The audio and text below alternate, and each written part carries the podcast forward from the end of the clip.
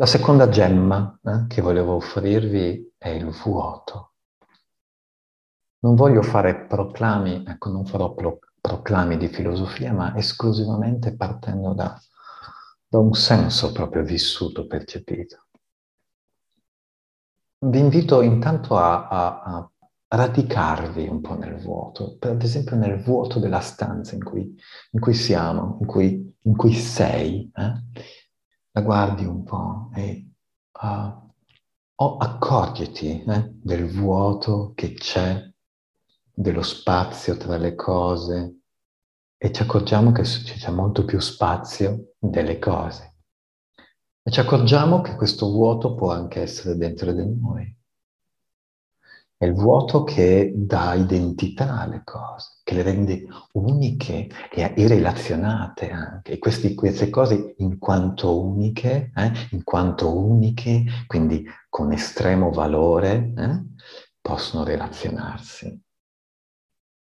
Quindi le convinzioni, eh, le opinioni, le idee, le cose fisse, queste sono cose piene, queste sono cose piene e il vuoto, il vuoto è così gentile che si sposta per, per poterle ospitare. Il vuoto è così gentile che si sposta per poterle ospitare.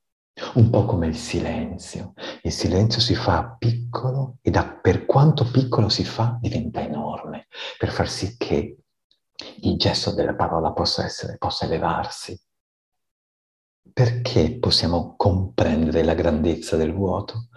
Perché ci è familiare, c'è così tanto familiare perché noi veniamo dal vuoto, noi veniamo da lì prima di nascere, perché c'è il vuoto, poi un qual, una, qualche movimento inizia a un certo punto, questo movimento che invita altro movimento, queste forze fluidiche che uh, si coagulano, eh? si organizzano per formare, per dar vita a una forma che siamo noi. Quindi noi conosciamo benissimo il vuoto. Il vuoto però è anche, è anche scomodo, perché per connetterci al vuoto um, dobbiamo fare un po' di strada, dobbiamo fare un po' di strada. E facendo questa strada qua, eh, il vuoto rivela, ci fa strisciare, ci fa grattare la schiena al muro, grattare le spalle al muro, i gomiti, rivela.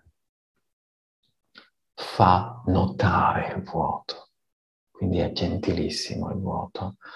Un buon gesto per dire grazie al vuoto eh, è proprio contemplarlo contempliamo il vuoto e possiamo dire ah, grazie vuoto, grazie vuoto perché fai vedere le cose, crei relazione, crei identità.